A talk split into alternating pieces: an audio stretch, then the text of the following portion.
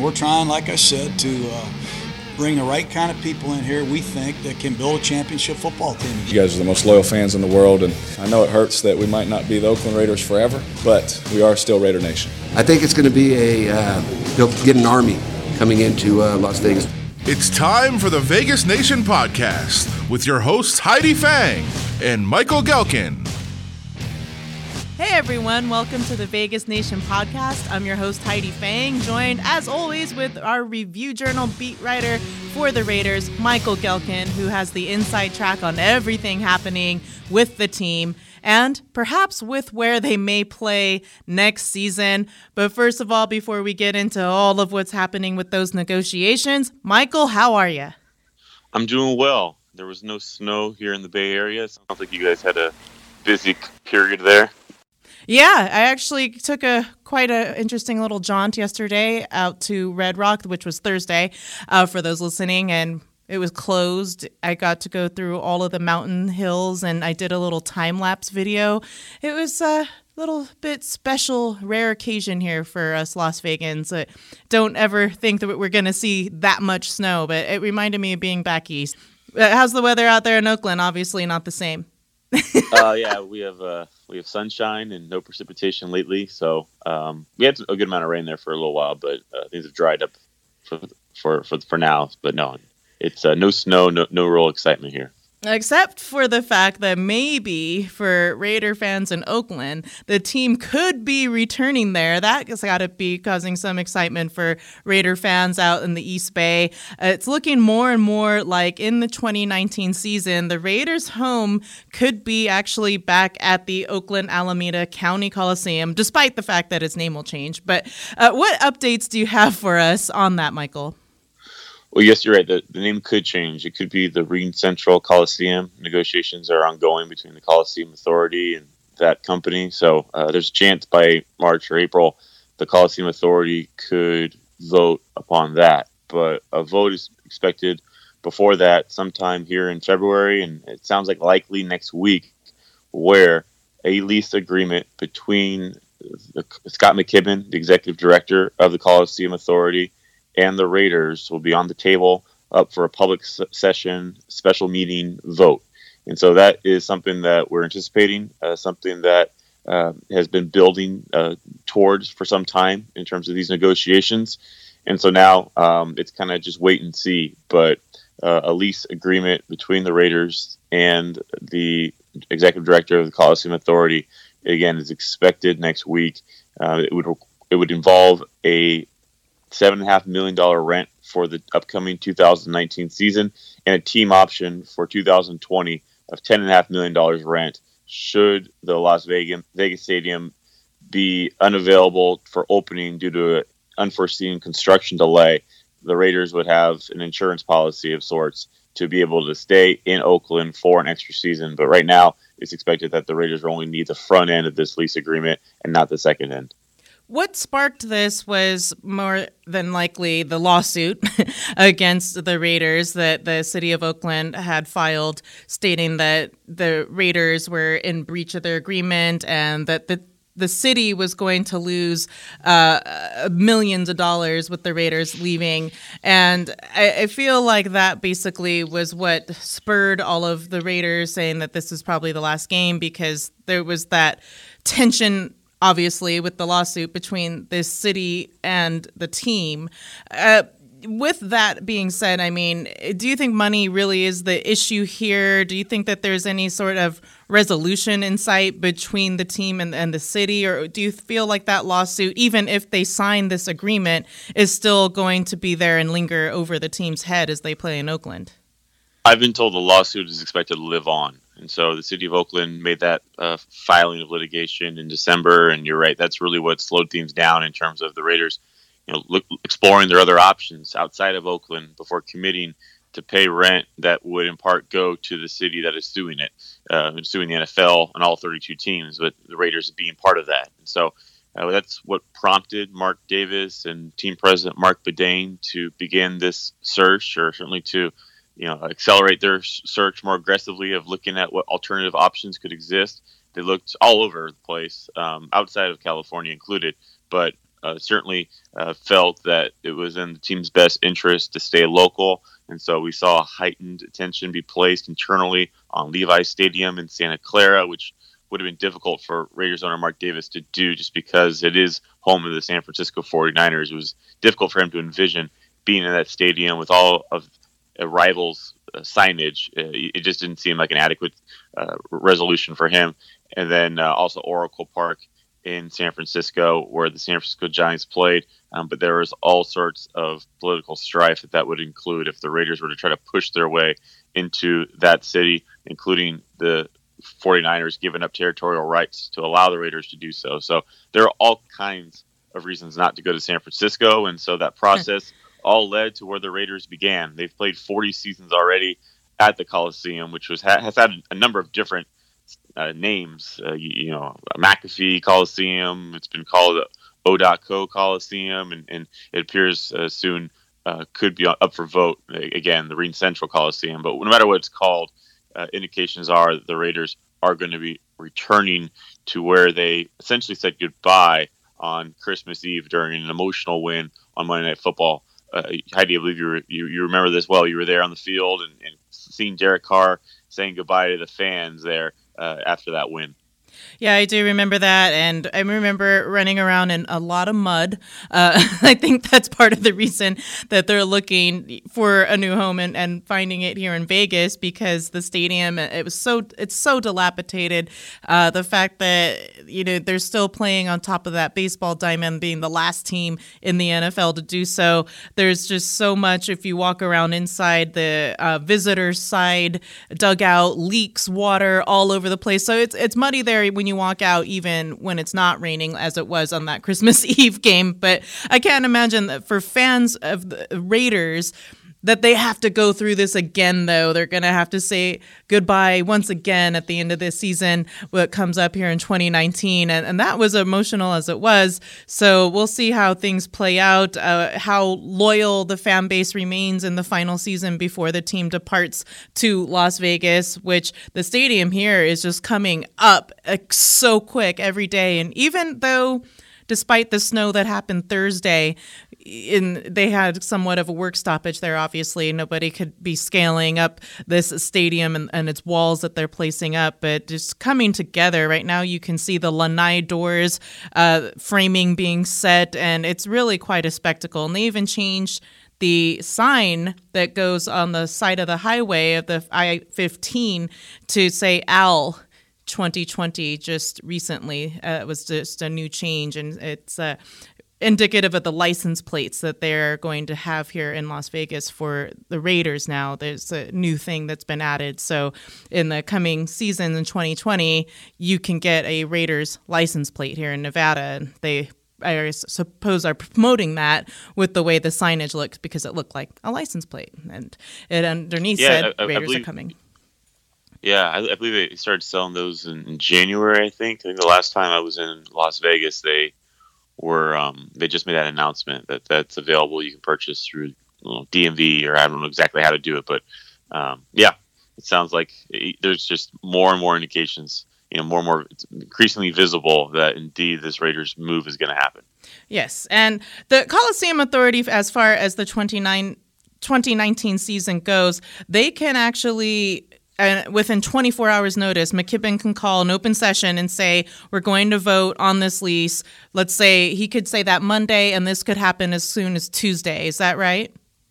That's correct. So according to the brown act um, i've become really informed on all these legal things i didn't really know about before. But according to the brown act um, the public entity such as the coliseum authority is legally required to have at least 24 hour notice before scheduling a, a public meeting or a special set, special meeting uh, that would be held in public session uh, where such a vote could occur. And so that is what everyone here expects will happen. Where Scott McKibben will notify the I believe there's seven current members, but up to eight can actually be on the board. But there's one absent or one vacancy on, on the on the board. But uh, so he'll notify all seven members of the Coliseum Authority that we will meet, uh, you know, w- w- at least 24 hours from right now uh, for a special meeting, and we're going to vote on a finalized lease agreement that is currently in place. Right now, as we chat here, no such agreement is in place. There's no final touch to these talks. They continue. Everything is ongoing. But again, everyone believes it's all heading in the right direction, and we're going to have that special meeting uh, next week, which will probably I won't be able to be there for because the NFL scouting combine is coming up here.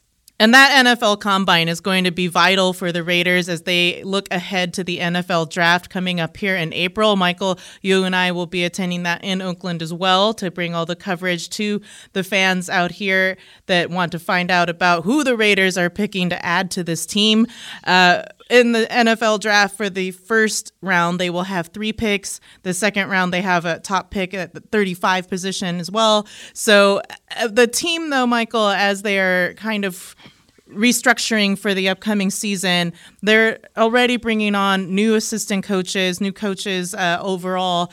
They have uh, Brentson Buckner, for instance, and they have John Taver now. They've let go of a very popular coach, one of the first ever females that was with the Raiders. Kelsey Martinez was let go. Uh, her name no longer on the website listed there. So, what can you tell us about the new assistants that the Raiders have and how you think they will impact this team?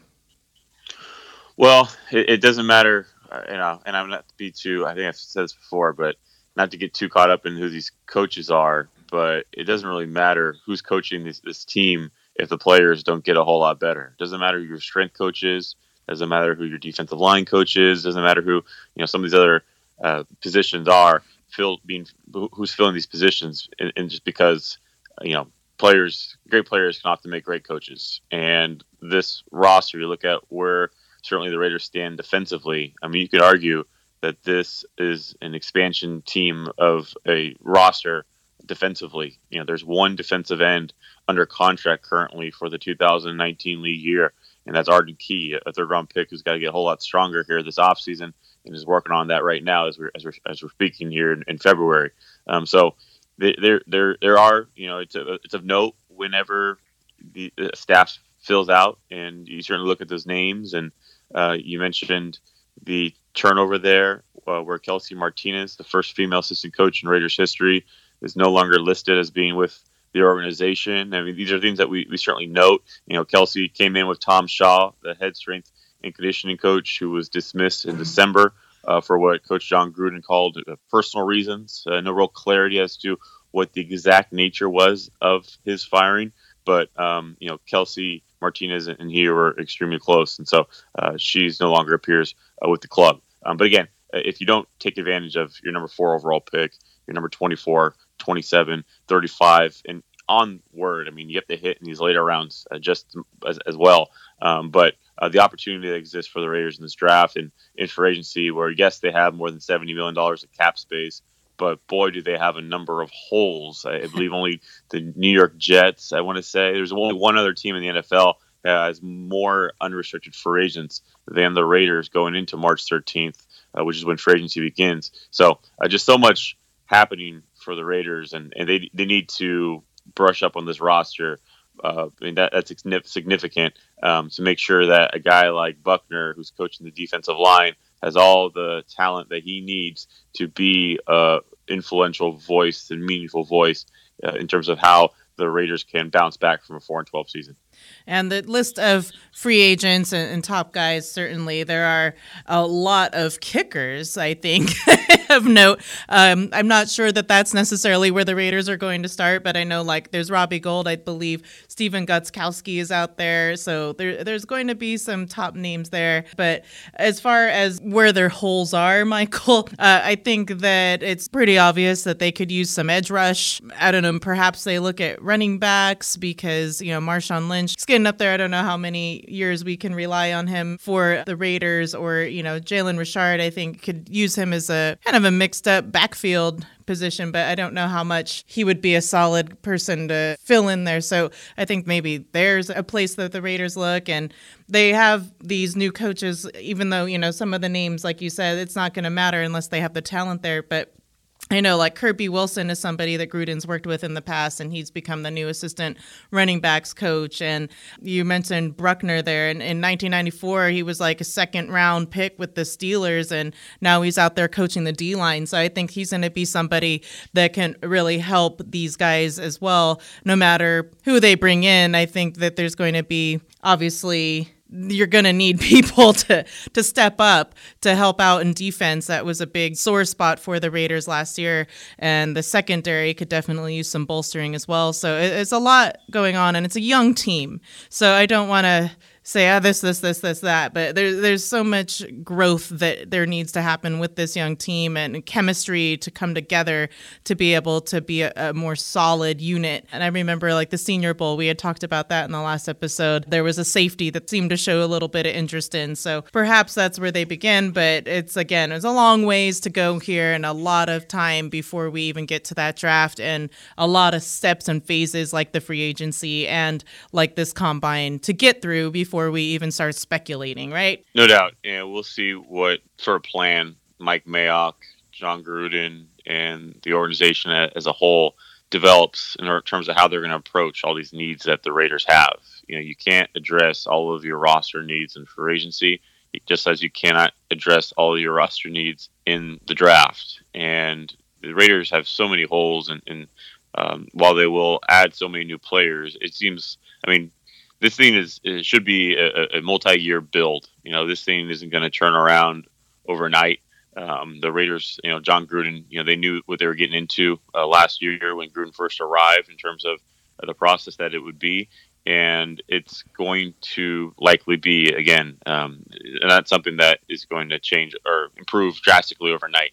And so uh, it's about finding the right pieces, developing a plans. You know, which positions do we want to target in free agency? Where do we think the strengths lie in the draft? So we maybe we can wait to get you know our number one edge rusher. You know, we like the options that would be available for us on the defensive line to improve in, in the pass rush area uh, with the number four overall pick. So let's instead divest, you know, put these resources elsewhere. You know, those are the sorts of conversations that have happened and will continue to happen for the Raiders over here over the coming weeks. But the combine is, is certainly a, a, valuable opportunity for Mike Mayock and Gruden and the whole staff to get a close look at the 2019 draft class. Raiders got a good jump on that, the Senior Bowl in January, but those were again were just senior players. Uh, this sen- this junior class up close and personal uh, is something that the Raiders are looking forward to in Indianapolis.